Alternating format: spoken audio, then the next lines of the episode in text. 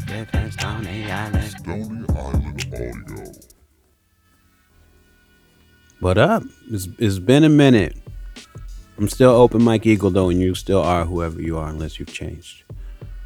This is a bonus episode of what had happened was. And this beat is playing, it's my new single. It's called I'll Fight You.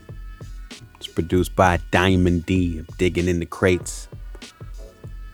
I announced a new album and all that, but we'll get to that in a second. This is a bonus episode of what had happened was with Dante Ross. In this episode, he's talking about his experiences producing legendary, legendary, legendary guitarist and singer-songwriter Carlos Santana. And you know, Dante, you know, he did kind of good with that. Him and Everlast and Carlos Santana, they messed around and won a Grammy together. So we get into all of that. You know, when we tape these conversations, we have these marathon sessions, and me and the guest, whether it's Prince Paul LP or Dante Ross, we're in touch every week, and we're talking and we're talking and we're talking. Um, and then sometimes conversations kind of fall through the cracks. And when Carlos Santana had his health scare a little while ago, I'm like, wait a minute, we talked about Carlos Santana, and that never came out. And I was like, oh my goodness, we have like this entire lost conversation. And so uh, we've assembled that into an episode, and that's what this is.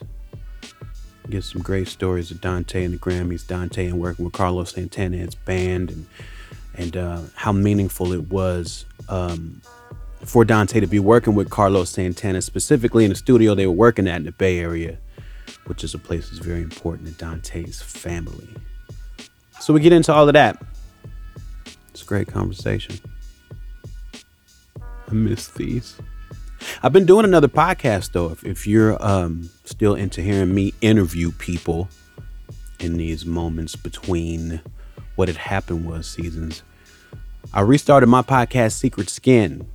This uh, season, I've had interviews with Brother Ali, Murs, Billy Woods, Dan Harmon, Ron Funches, Dumbfoundead, Psalm One, Blueprint, Rhyme Fest, bunch of folks, bunch of folks. So if you uh like hearing me ask people questions, that's a, a great place to continue to do that.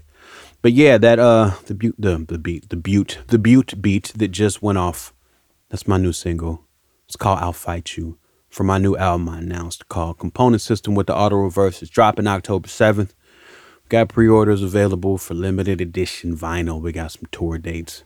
We're doing Chicago, Minneapolis, Madison, Milwaukee, Des Moines, and more on the way. But it's nice to talk to you. I'm Open Mike Eagle, speaking with Dante Ross on this bonus episode of What Had Happened Was. Enjoy. Welcome in. This is Open Mike Eagle. This is season three of What Had Happened Was, y'all. We got another very special guest with us. He needs no introduction, but if you ever read the liner notes on classics from all kind of folks, you know who knew where to find the dope. It's Dante serving stories like entrees. I guess for season three, it's a giant like Andre, Mr. No Shit Taker, the third base hit maker, A&R innovator, the ODB motivator. He signed a roster full of heavy hitters. Office messenger, the Grammy winner, motherfucker Dante Ross. In the 90s, you would call him the plug, signing act after dope act he saw in the clubs was Pete, CL leaders, Dale, and all the above. If you don't know him, don't call him a scrub. It's what had happened was.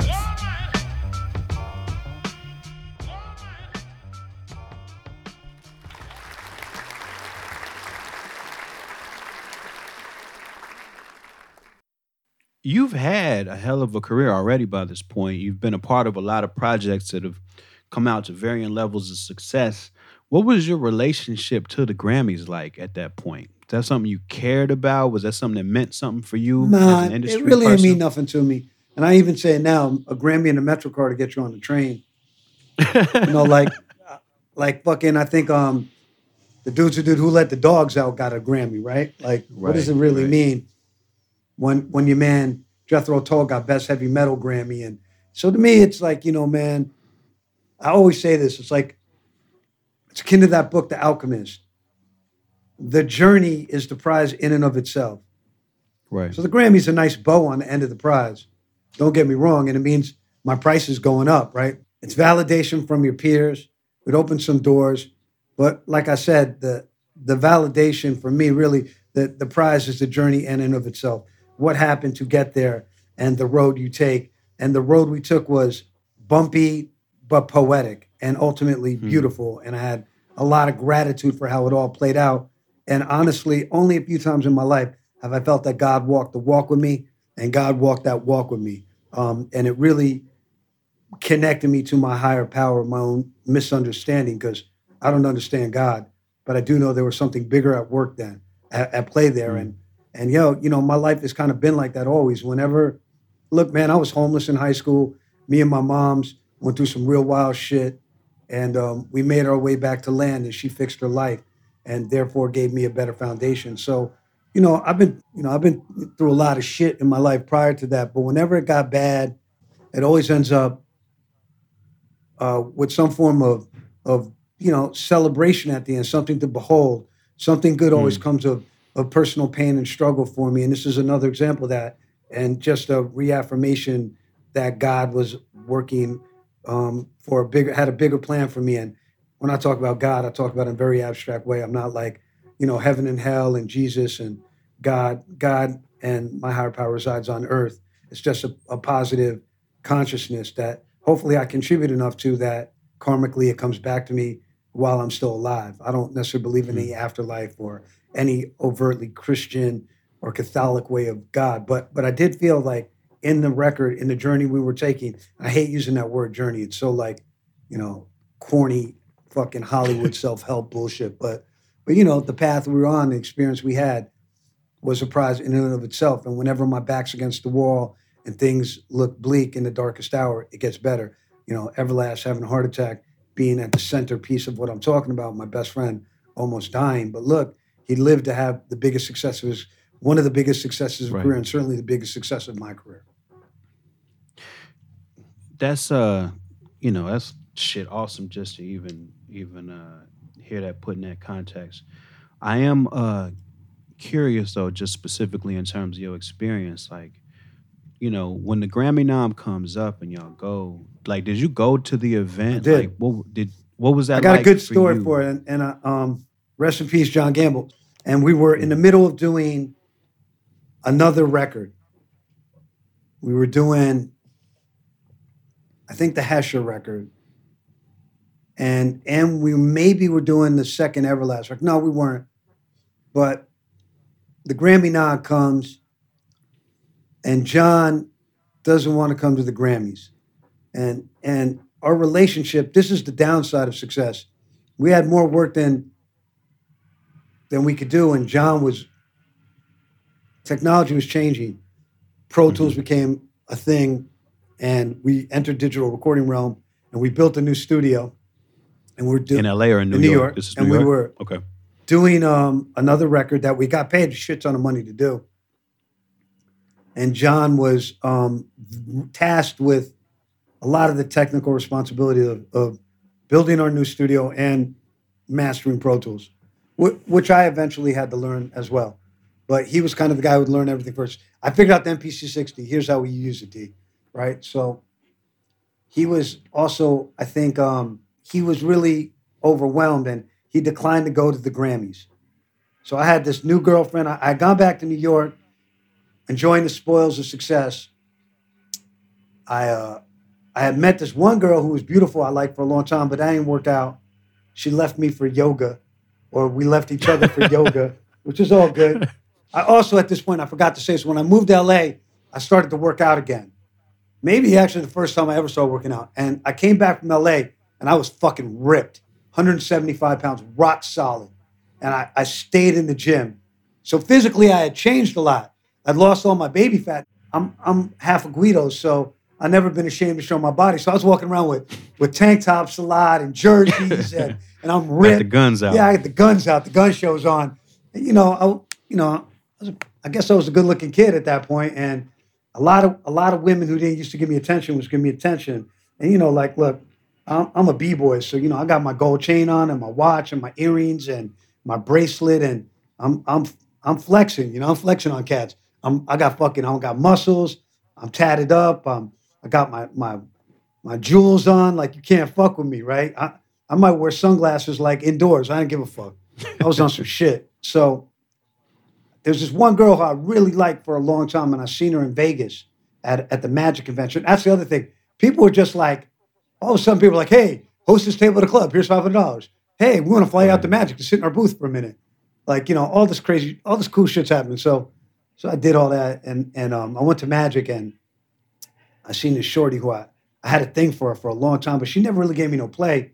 I just was like, you know what, man, I'm I'm I'm gonna I'm gonna shoot my shot, and I shot my I, sh- I, I I hollered, and she was like, oh, all good. She gave me her number, and then I was like, yo, I'm gonna call you. Um, I'm gonna call you when I get back to New York. And she was like, okay.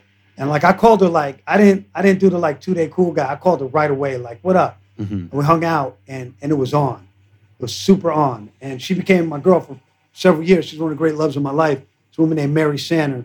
And um she, you know, she had rode shotgun with me for for a lot of success. And she came with me to uh to get the grant for the Grammys for the, the Santana thing, which we kind of haven't haven't touched on.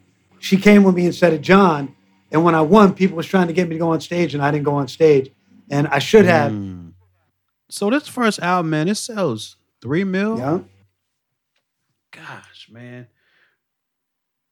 Was that anywhere near what you were expecting when y'all were working Hell on no. it? Like, was there ever any way that you could see it going I up? thought maybe going a up gold much? record. I thought because Cake was gold, Beck might have been platinum.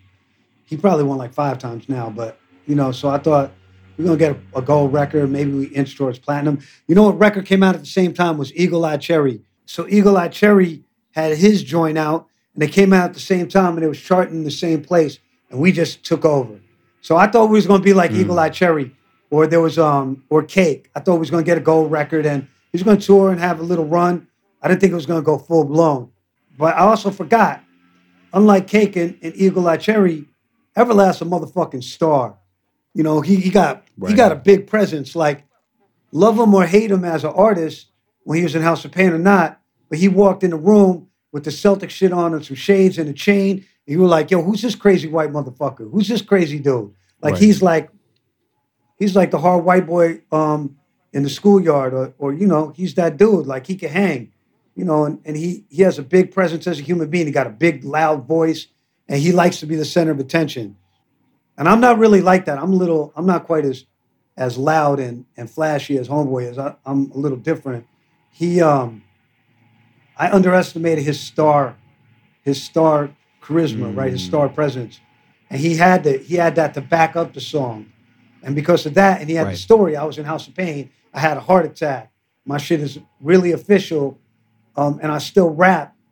You know, I think that that really propelled a lot of it. He he could sell it, and the record was really fucking good. So you know, I think that I had underestimated that, and he got really good live. So I think that all of those things, um, plus the effect that record had on other musicians, can't be underestimated. Like we did this thing at K Rock, and the Goo Goo Dolls was playing with us. I'm like, I'm not like a Goo Goo Dolls fan, but I had to respect it because they used to be a punk rock band. They kind of sounded like the replacements who I used to love. So so dude came up to us though, and he was he had his acoustic guitar and he was playing What It's Like, Johnny Z, the dude Huh. from the Goo Goo Dolls. And I was like, yo, that's ill. He's like, this is my favorite, that's my favorite song, man. He's like, I'm I'm really cool that we're Wow. we're doing this together, man. We should we should tour. We, he never toured with them, but he was mad cool. This dude's giving us mad love. And homeboy from the Verve gave us love, and we love that band, the Verve. He gave us love, man, and and it was coming from musicians that we had a lot of respect for. Um, homeboy Mario C, who did the Beastie shit, and Lenny Kravitz picked Eric to go on tour with him. Um, and he Mhm. he gave us love. He gave Eric love, and you know things like that. So we had people who were people that we really respected, kind of give give him a lot of love, and so that I think that spread throughout things too. And look, man, Eric was a good interview. MTV liked him, and he could go out there and sell it. And and we got lumped in this rap rock world thing that was going ape shit right then. It was just fucking going ham, and he was in the middle of that too. And um, you know, he was nothing like Limp Bizkit, but Limp Bizkit was giving him props too, and all these other people were giving him Right. props. So you know, we got lumped in with these guys we weren't really like. We were like Beck or the Beasties or more like Cake and them, the Eels. But but we this whole thing went crazy and we rode that wave. We had timing, right? And a lot of things in life are timing. That was one of them. So y'all get together and decide to produce another album. We do. Eat at White. Eat at Whitey's. But in the interim, we did some other stuff. Mm-hmm. You and you and Everlast did some other stuff. Yeah, or you, we did. You and we did. Gamble me and a bunch of people, but me and Everlast did the song for this show, this this movie, Big Daddy, Mhm. um, with Adam Sandler, and that was a nice paycheck. We get the call for um, from my old friend Pete Ganbarg, and Ganbarg hits me up and, and says, "Hey man, like I am A and R in a Santana record. We really like the Everlast record. You guys have a song for this album." And I was like, "Yeah," but we didn't have a song that I knew. sure, we do. We didn't have Ah. shit. I called Eric. I said, Eric, man, I got this call from San- for Santana. It's a big ass paycheck. Do we have anything? You got anything? He said, Yo, so crazy. Like a week or two ago, a couple weeks ago, I wrote my first song since the album. He was in a, in a, you know, he had a little window of time before he's going on the next tour. So he came to New York for some shit he had to do, and we laid the song down, and it was "Put Your Lights On." Put your lights on.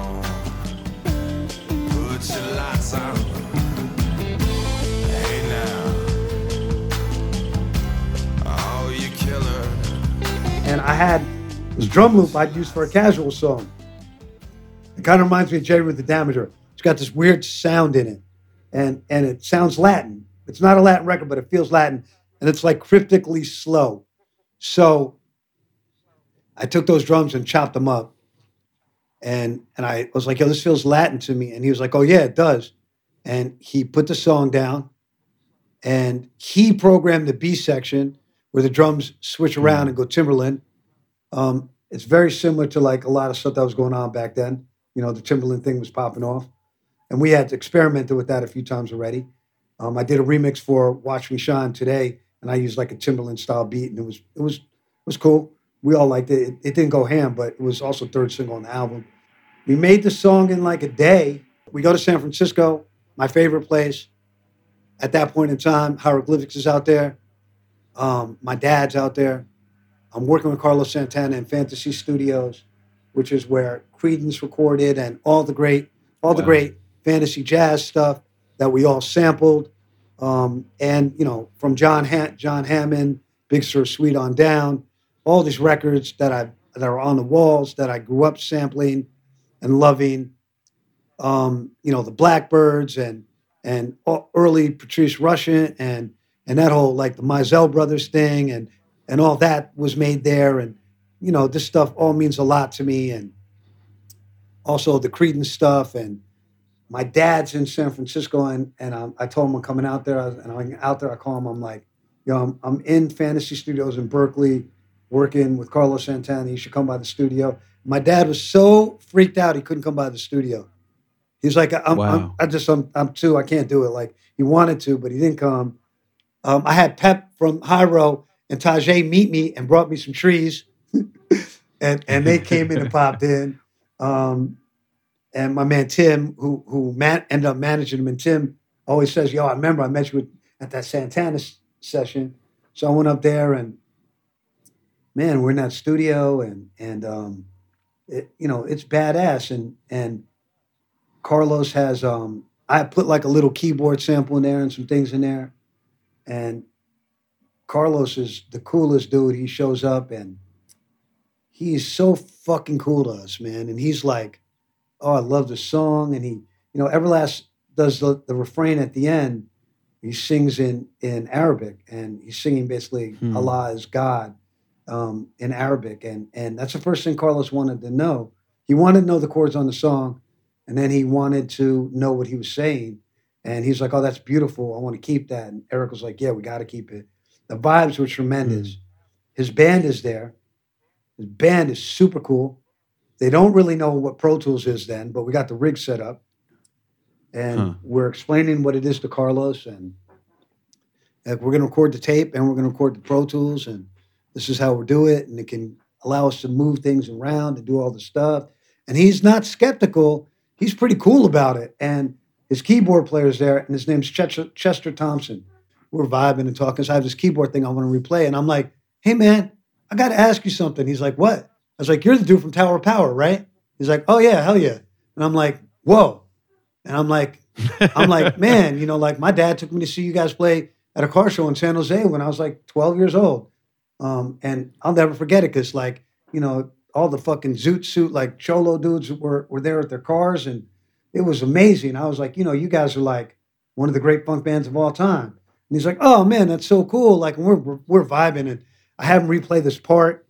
And I'm like, here's the sample. And he's like, I can play it like this, but I can play it like that. I can play it like this. And I was like, oh, I had a Farfisa and a Hammond. He's like, it's a Hammond, not a Farfisa. He plays it both times, gives it to me. I, I changed it a little bit. And um, the, the, the percussionist is there. And he's playing around and he's over, he's great. Karl Perazzo. He's he's a conguero. He's, you know, one of the greats of all time. You know, he played with all the greats. Ray Barretto, like he's he's a legend. Mhm. Um, Candido, he's like, you know, he's one of the last great congueros, and and I love Latin music, so hanging out with him is really cool. And I and I'm like, no, man, play it like this. He's like, man, come in here and show me how to play it. And I'm like, oh, like that. and I'm like, this is it. And he's like, all right, record yourself. and I kind of play it, and I have him play it over. And he's like, that's it. I was like, yes. He's like, oh man, but he's my boy. He's like, and I was like, he's like, yo, is that you who smells like that? And I'm like, I got the loud in my pocket. I said, yeah. We went outside and smoked some weed, and and it was just so cool, man. These guys were they really let me produce them. So so I'll get to the meat and hmm. potatoes of it. So you know Carlos is going to solo on everything. That's what he does. Right. So we get to the break part, and he, you know, he takes a couple passes, and man, I can't look, man. I love Jimi Hendrix. Jimi Hendrix and John, John Coltrane are that is God and music. Those two people, the combination of virtuosity and soul, that is very rare. A lot of Hmm. people are virtuosic, but they don't got soul, right? And then there's guys like Miles or even David Gilmour who play beautifully, but their virtuosic skill is not Coltrane or or Jimi Hendrix. So when he's soloing, I know this sounds super corny. I felt the spirit of Jimi Hendrix in the room. I had never heard anyone play that extraordinary and that soulful in front of me before in my entire life. And I felt I had an outer body experience of sorts. Wow. Um, maybe it was just a really good weed, but I don't think so. So, so, um, man, it was, it was fucking cool. And I, for the first time in my life, really was like, I made it. Like I'm playing with Hmm. someone I grew up listening to. I'm working with them. My dad loves Santana.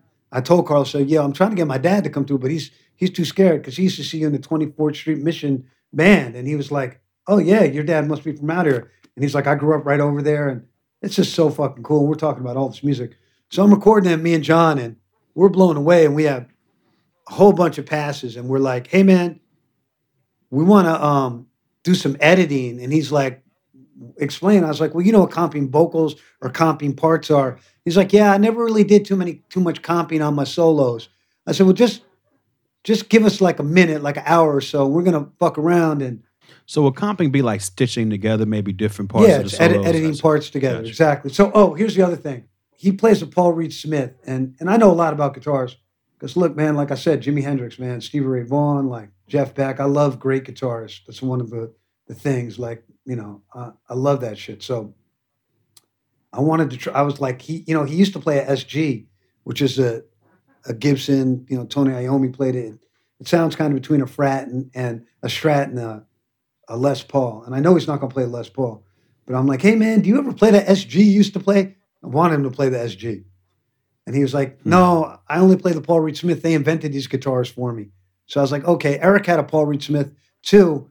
And I didn't love the sound of the Paul Reed Smith necessarily, but sounds different in Carlos's hands than Eric's. The other thing is when when it came time to lay the, I forgot this, the initial tracks, we think Carlos is going to play the acoustic part. And he's like to Eric, like, oh, go lay that down. He's like, you're not going to play it? He's like, no, I don't really, I don't play a lot of acoustic rhythm guitar these days. Um, and we're like, weird, um, but cool. So Eric's like super in, freak intimidated. Look, you're gonna lay the guitar part that you recorded in my basement in front of one of the greatest living guitarists in the world. So we lay it down and solo time, right? So he's playing. He, he plays a four or five solos, and and we're like, hey man, we got the magic. Give us. You're done for the day. We're gonna leave everything up. And he's like, what's the plan? I was like, I think we're gonna try and comp the solo. You're welcome to hang out, and we're gonna figure it out and and kind of create what we think the solo is. Mhm. So he did that. And we made a CD for him of what we felt the solo is. And he was like, Yeah, I like that. Like when we, he was like, Oh, the comp is cool. Like everyone was into it. And they had never seen anyone doing a Pro Tools. So, you know, the comp, you don't have to bounce down. So you're just editing, it's way quicker. So we got it together in maybe Right. an hour or two, an hour maybe, a little longer. And we gave him a, a CD of it. And he, he's like, I'm going to learn this and I'm going to come back and play it in one pass. So he came back the next day and he played it better than the comp with more fire, only overdubbed two things, which was the out because he wanted to be more bombastic. And and that was it, man. He cut that shit quick and we went we made sure we had everything and we had everything. And it was it was go time, man. It was easy to do. We did it in I want to say two days. It may have been three. We might we we came in the last day and just made sure we backed everything up and had all the tapes and Right. what the band didn't need to be there and they weren't there and we just left our gear and we shipped it all back. So we did it the third day, but it wasn't really any recording. Um, we took it back, we mixed it. They didn't like the mix. They had Tom Lord-Alge mix it. We knew he would play with things, so I erased because he had mixed something for me before. I erased everything off the master and the, the Pro Tool session that I did not want him to use. So he had to use my hmm. arrangement. And he called me up and he said, You didn't leave me much to play with. I was like, Yeah, that's the point. So I wanted Andy Wallace to mix it, but Andy was busy. So Homeboy and, and they didn't like Andy as much. And and Tom and Chris Lord-Alge had all the radio hits at that point. Sent it back and it was really bright. I wouldn't have mixed it so bright, but it sounded good, man. And and um the album comes out and man, Rob Thomas, thank you, Rob Thomas. You you, you, you did this record smooth on there, and that shit went Right, right, right. gangbusters. And the Well, now Smooth was the first single out. first single out. And the craziest thing about Smooth Mm-hmm. is one of my best friends is in the video. My friend Harry Jumonji, Mm. who had been in jail, like and came out like he's a great looking kid. And he's like a pro skater, and he ends up in the video. And I was like, oh my God. And my boys are in the video. Uh, this other cat I know was in it. And um the you know, the thing goes MTV crazy. Carlos Santana is back. And then Maria Maria comes out, and that's a huge hit too. We get the third single, which does well. It, it was a K Rock hit. It was a rock radio hit, top 20 hit, I think top 10. Not only that, though, it's a fucking dope ass song, man. The shit is fucking It really sick. is a great It- song. It's as good as anything really I've is a ever great done. song. It's it's fucking great. Eric wrote a great song. It's it's kind of um a Dear Prudence style song. Repeats the verse twice. The break is crazy. His playing is phenomenal. It's a spiritual song. It's cryptic. And put your lights out. You know, it's it's about him almost dying. It is about what happened. Mm. It's the first and maybe only song he really wrote about that. And it has so much emotion to it that I knew it would do well. And I knew it was going to be an emotive and big song when we did it. It was. And um, it's nice to be right uh, and happy because you could be right or Mm. happy a lot of times. Once I was right and happy. So, man, it was a wonderful experience. And I got to work with Carlos two more times. And he's a, he's a great dude, man. He's super duper cool. And, and, you know, I really appreciated him letting me produce him. I've worked with rappers who didn't let me produce him. They just let me make the beat. Homeboy let me produce him. And that was fucking cool. The whole band let me produce them. And man, those guys could fucking play their ass off. It was cool as fuck. So one of the next times you get to work with Carlos is on Eat at Whitey's, which is Yeah. a follow up with Everlast. Um, so coming off an album that sold three mil, I'm sure Tommy Boy's happy. But fuck But, uh, Tommy Boy. What is y'all? Let me just tell you something. Tommy Boy, like, look, they hired this lady who worked at Cheryl Valentine, and she did her thing at Rock Radio. No doubt, they they worked hard, but they were like, they won by default, kind of like They weren't really like a part of the record. And and I had a thing with the A and R guy even Max Nichols. He tried to put his name on the record. I was like, motherfucker, you ain't do shit. I A and R that record. Get mm-hmm. out of here. I was like pissed. And and you know it was just like, you know, you wouldn't return Eric's calls. He had a heart attack. Right. Monica, who gave me the job, who I love, ain't here no more, and she needs it. She should be part of this. And Albie, our man, man, got fired, and he was the first one to say we should work together. So, so you know, I, I'm like on some. Y'all ain't the people we started this with. You ain't the guys who believed. You're the guys who avoided the phone calls, and you you got the you Mm. got the win. But did you really earn the win? I felt I felt kind of way about it, and so did Eric. And that guy there who worked there named Dan Hoffman, who was like our mortal enemy. He went and I think did all that bullshit, Kidz Bop shit and all that, razor and tie. But he was a man, dude was just whack, man. He was a corny motherfucker, and he used to talk to us real greasy. And I remember we went up to Tommy Boy one day between albums, and um, we seen Nori and them, and and Nori's like, because Eric was in, I think he's in Super Thug in one of them videos. We was fucking with Nori, and Nori was like, "Yo, we about to go upstairs and turn desks over. You want to come?" And we we just laughed. He's like, "Nah, we good on that, kid." You know, and, and Tom, to his credit, later on, um, you know, I did some things with him and made some money, but but you know, and and look, Tom also reached out to me when my dad passed, and I can't I can't super vilify Tom, but but Tom, you know, Tom Tommy ain't our fucking boy. Um, is is how the song went. But you know, he's he's made some amends to both of us and whatever, yada yada. yada. I love Monica, and I I really wish that Monica Lynch could have been part of it. So we get towards the second record, and and it, it the process was was relatively smooth. We had the new studio. The songs came quick. His keyboard player Keefus was more involved. We, you know, look, I know when to step up and when not to step up. Eric did um he did a good ass job. I think he he wrote some very good songs. If I have one complaint about that album is the dynamic of rap versus singer songwriter isn't there as much. My biggest regret is that one, I couldn't fix it. I probably could have handled it better. Um, and it really hurt the impact of that record because regardless of lack of rap songs, it's the best body of singer songwriter songs Everlast ever did. The album is tremendous. Black Coffee is one of the best songs I ever produced. She smells like flowers. She tastes like toffee. She kissed me slowly. She held me softly. There's some really incredible stuff on that album. It doesn't have a hit song, and we made a crucial mistake, and I did not make this mistake. White Jesus is the first single. I mean, Black Jesus. Black Jesus, yeah. Can't call a rock record Black Jesus. So when Hmm. I told him, and if you and if if I look at the spines, I remember it's like the back of my hand. Like the half inch and the dats all say freak of nature, because that's the first line in the song. So I was like, call the song Freak of Nature. Rock radio won't play a record called Black Jesus, particularly in the South. Mhm. It's a great fucking song. Fucking nasty. I mixed it three times. I don't there was always something that bothered me a little about the mix. The drums could have popped more, but the production's great on it. It's a really good fucking song. But we fucking blew it. And the song Tanks doesn't go the distance.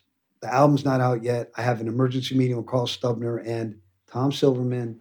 I tell them, let's fall back, put the album out next year. And they're like, nope, all our radio buys are in, our ad buys are in. Wow. We're out, we're going out with a couple hundred thousand dollars in ad and radio buys, and we can't do it. They don't listen to me. On top of that, Eric always wanted to work with Jonas Åkerlund. He worked with Jonas Åkerlund on the video. Jonas Åkerlund, who did some really good videos. They shot in London. I went to London for the video. The vibe on the set was shitty. It got edited to death by MTV because the guy got hit by a train and didn't go the distance. Instead of selling a couple of million, we sold a couple hundred thousand. It's a gold record, but it didn't go the distance. And it's a shame because it's really fucking good.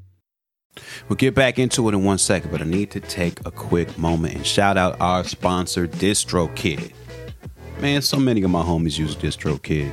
It's a music distribution service that makes distribution fun and easy with unlimited uploads and artists keeping 100% of their royalties and earnings.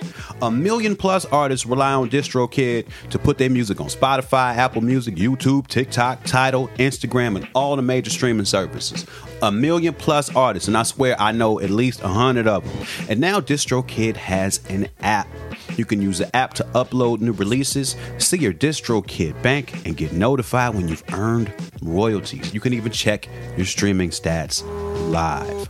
The DistroKid app is now available on iOS. Go to the App Store and download it. DistroKid also has a new feature called Instant Share that allows you to easily share large files securely with collaborators, producers, booking agents, managers, playlist curators, and more. Basically, anybody that needs access to your music, there's an easy way to upload it and send them a link. Go to distrokid.com slash instant share, drag and drop your files to upload, and then you can copy and send your link right there.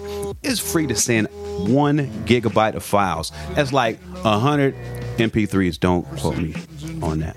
Go to distrokid.com slash open mic. That's distrokid.com slash open mic. O P E N M I K E for 30% off your membership. You got some really dope guest appearances on there. Uh, specifically, what jump out at me is a joint with CeeLo and a joint with So Kura. the CeeLo thing, Chris Lighty obviously is my man. He was managing him. And Eric had met CeeLo um, on a Santana thing, and they were cool. And I knew CeeLo a little bit. We were cool. So CeeLo came to my shitty basement studio and tracked that shit. And he was like, "Oh, this is just like the Dungeon fam, the Dungeon." And, and he was like, "This is so cool." And Chris Lighty was like, "You really still work here?" I was like, "Yo, I love this place." So we did it in my shitty little studio, and CeeLo nailed it quick. And I love that song. I love the, the sound of it. Um, I love the guitar he's playing on. He's playing a, it's it was a what's called a, it's like a steel pan. Sorry, steel pan guitar, and it's a electric guitar that's made out of steel. It's small. I think it was made by Fender. It's a it's a retro guitar, and it sounded really cool through this Fender Reverb Spring amp that we used with with the Fender Twin. It sounds great. It sounds super swampy, and I love the way that record sounds. I love the drums on that record too, and the little samples I got in there. And CeeLo killed the harmony on it. Um, if you don't know it's CeeLo, you might not know it's him.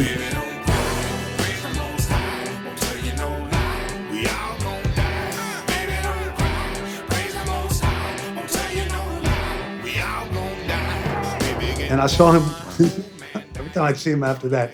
He would always be so cool. I, he's just a great dude, man. CeeLo Green is he one of the coolest. It was an honor to work with him because I think he's a wonderful singer. He he takes it back to the soul, um, and you know of the music I love. So that's why I love it. And coincidentally, my dad loved that song. Fuck you.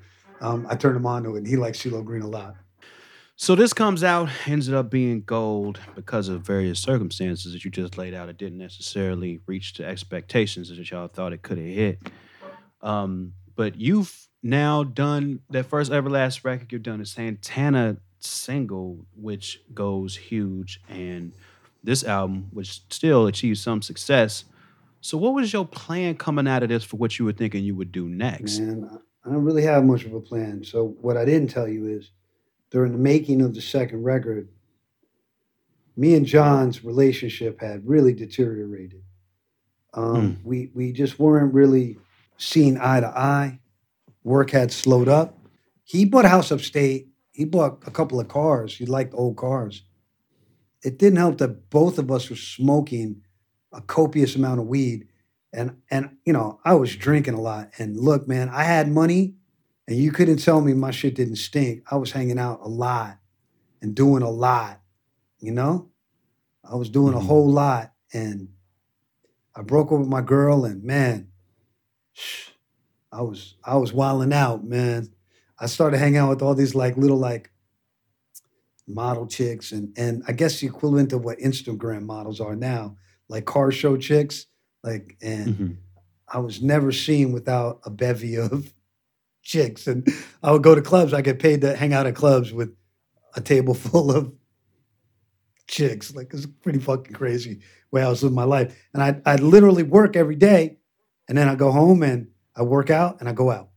and I was like, I was on one. So, you know, I was running around the streets and and just being a wild boy. And and John was really resentful of the way I lived my life because I Mm. had the ability to live my life like that. He didn't necessarily. Plus, he was never a social animal. I'm a social animal. You know, I'll go out to the like. Look, man, I'm the kind of dude. who I'll go out to the club and I'll I'll like I'll dance with nine different chicks till one of them goes home with me. You know, and and I'm gonna do that a lot. You know, and that's just my style. Like I know everybody in New York, and I could get in anywhere and go anywhere. John's not like that, and and um, our relationship, you know, we worked together damn near 15 years at that point, and it, it started unraveling. We did a, a project with with N'Dea Davenport that I thought was really good. We never got our deal. I can't tell you why. I should have put it out myself independently. I didn't. She was difficult to deal with, and she could never finish. Nothing was ever done, and that was really annoying. But you know what? I did what I always do when things are going bad. I made a lot of beats. I had this deal at hmm. Loud. I made the stimulated compilation, which was probably mediocre, fair to good. But it got me out of my publishing deal, helped me get another one. I finessed it. I got my back end on my deal. I reached all my points at Loud. They had to break me off. And I got broke off right before they went out of business. They dropped my deal and went out of business. But I, I skated into the bank. I'm good like that. Mm. John was resentful. He didn't even want to do that record. For the first time ever, I had to pay him to work on it outside of splitting everything down the middle. But that that led to the Mhm. further unraveling of our relationship.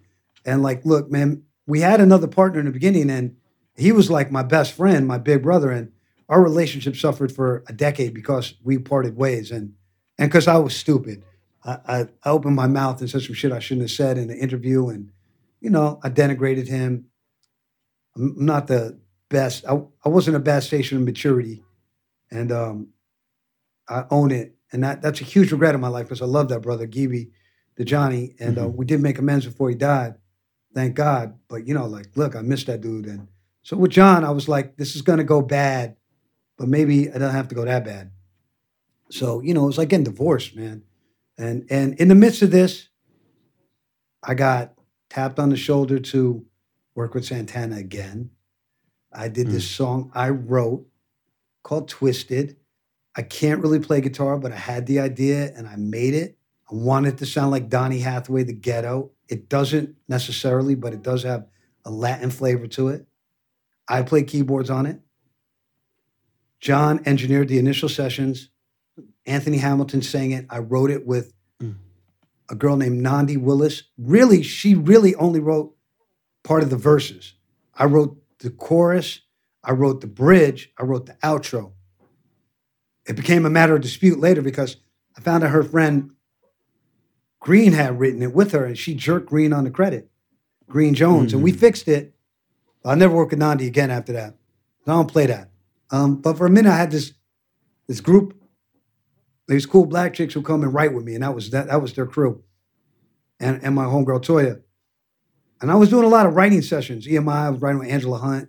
Nothing ever came of it, but but I did do a lot of writing sessions with people. I sold a couple things, nothing special. Uh, but me and Anthony worked really fucking well together. And and I knew Anthony a little bit.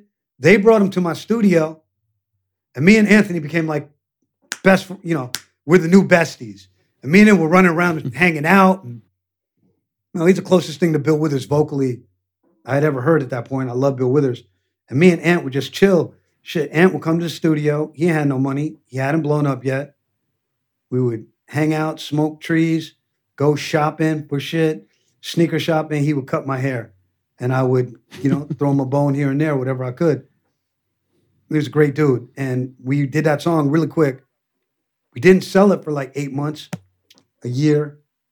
I tried to get on the second Santana record, didn't pop. That record flopped. They turned right around, started making another one right away. I resubmitted it to another A&R guy, to, be, to Pete Ganbarg, who was doing the record again, and he went for it. So I got that off.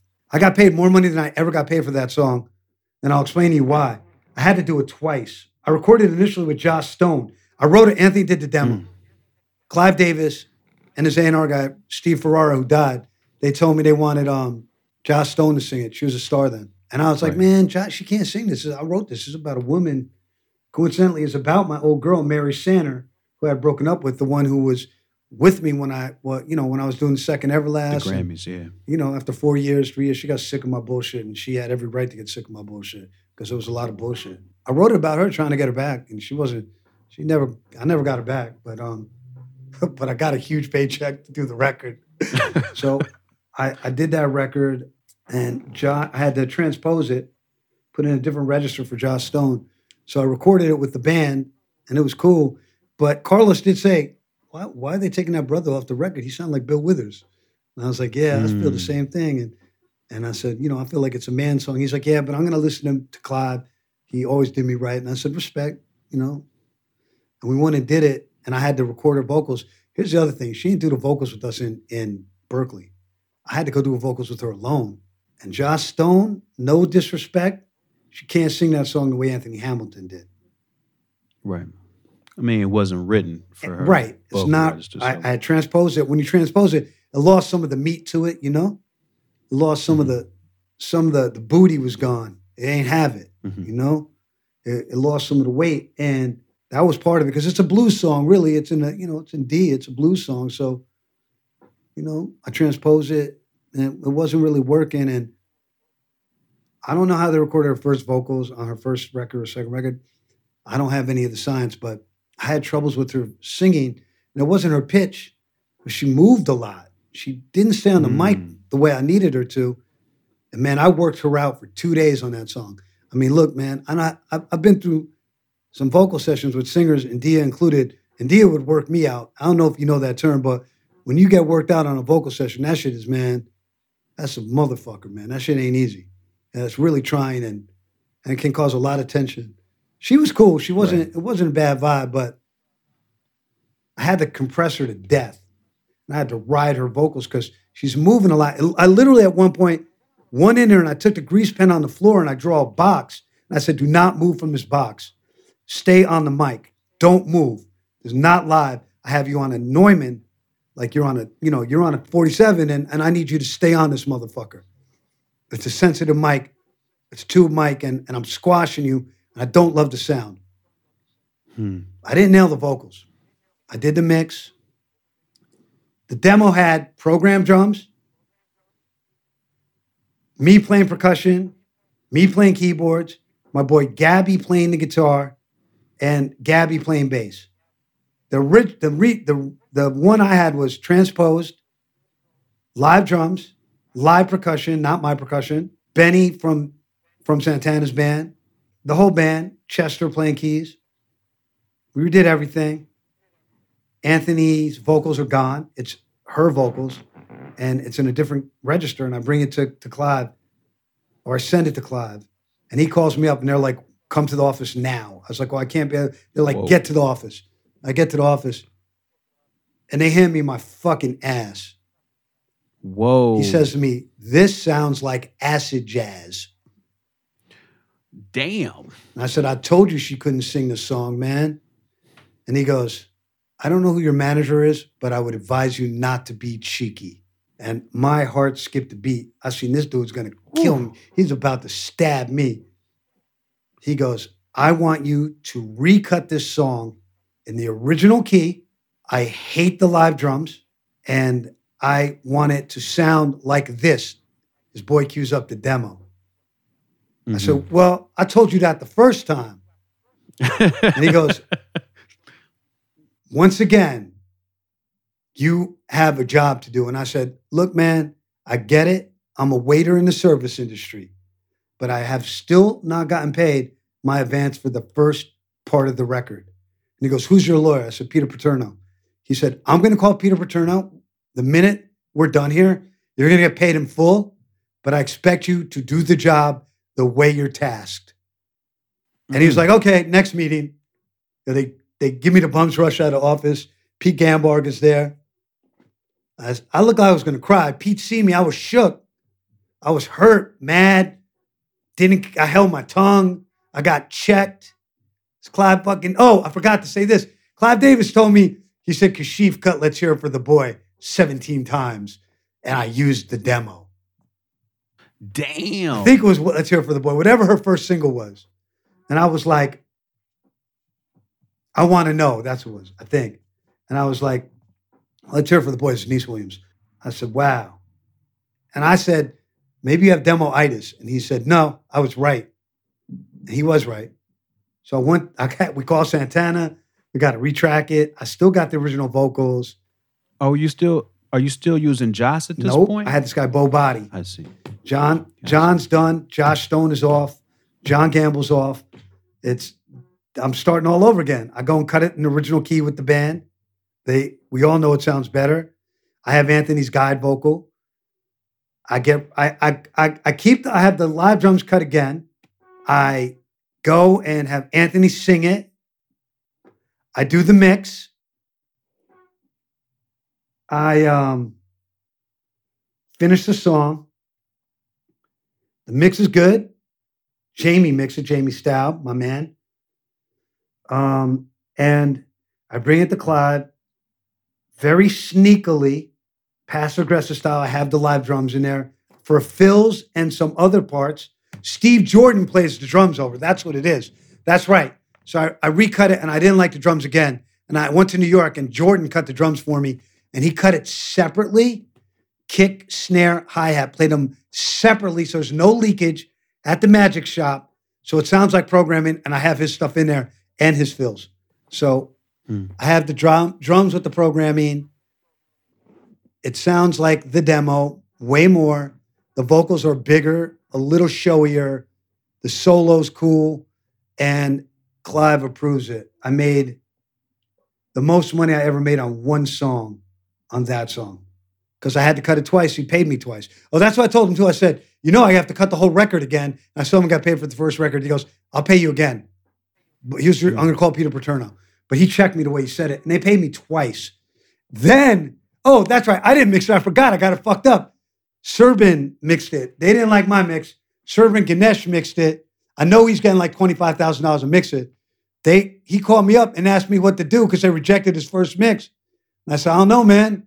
You're getting paid $25,000. You need to figure that out. I ain't getting paid. he said, Wow, really, bro?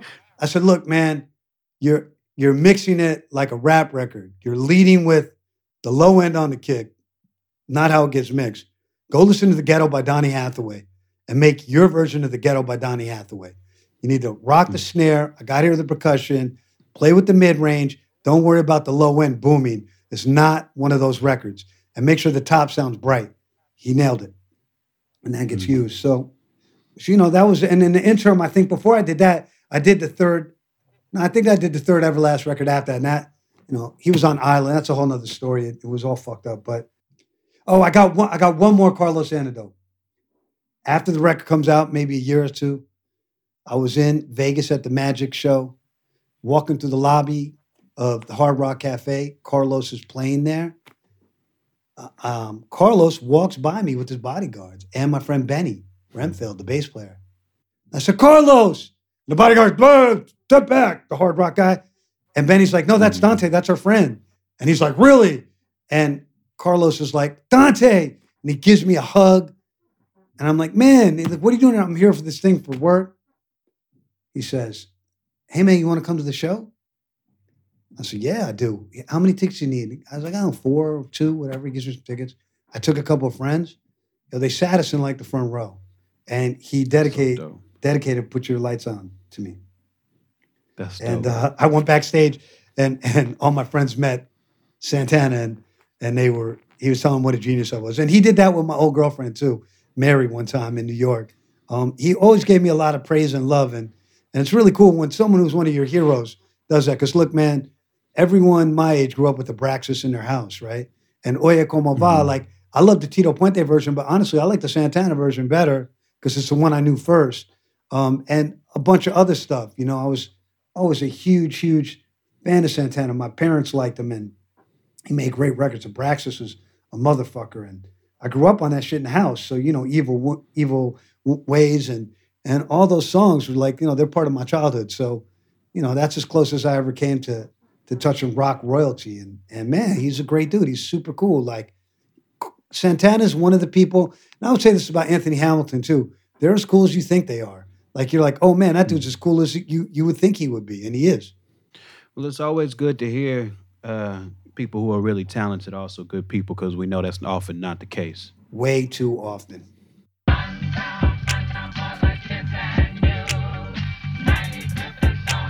Stony Island Audio.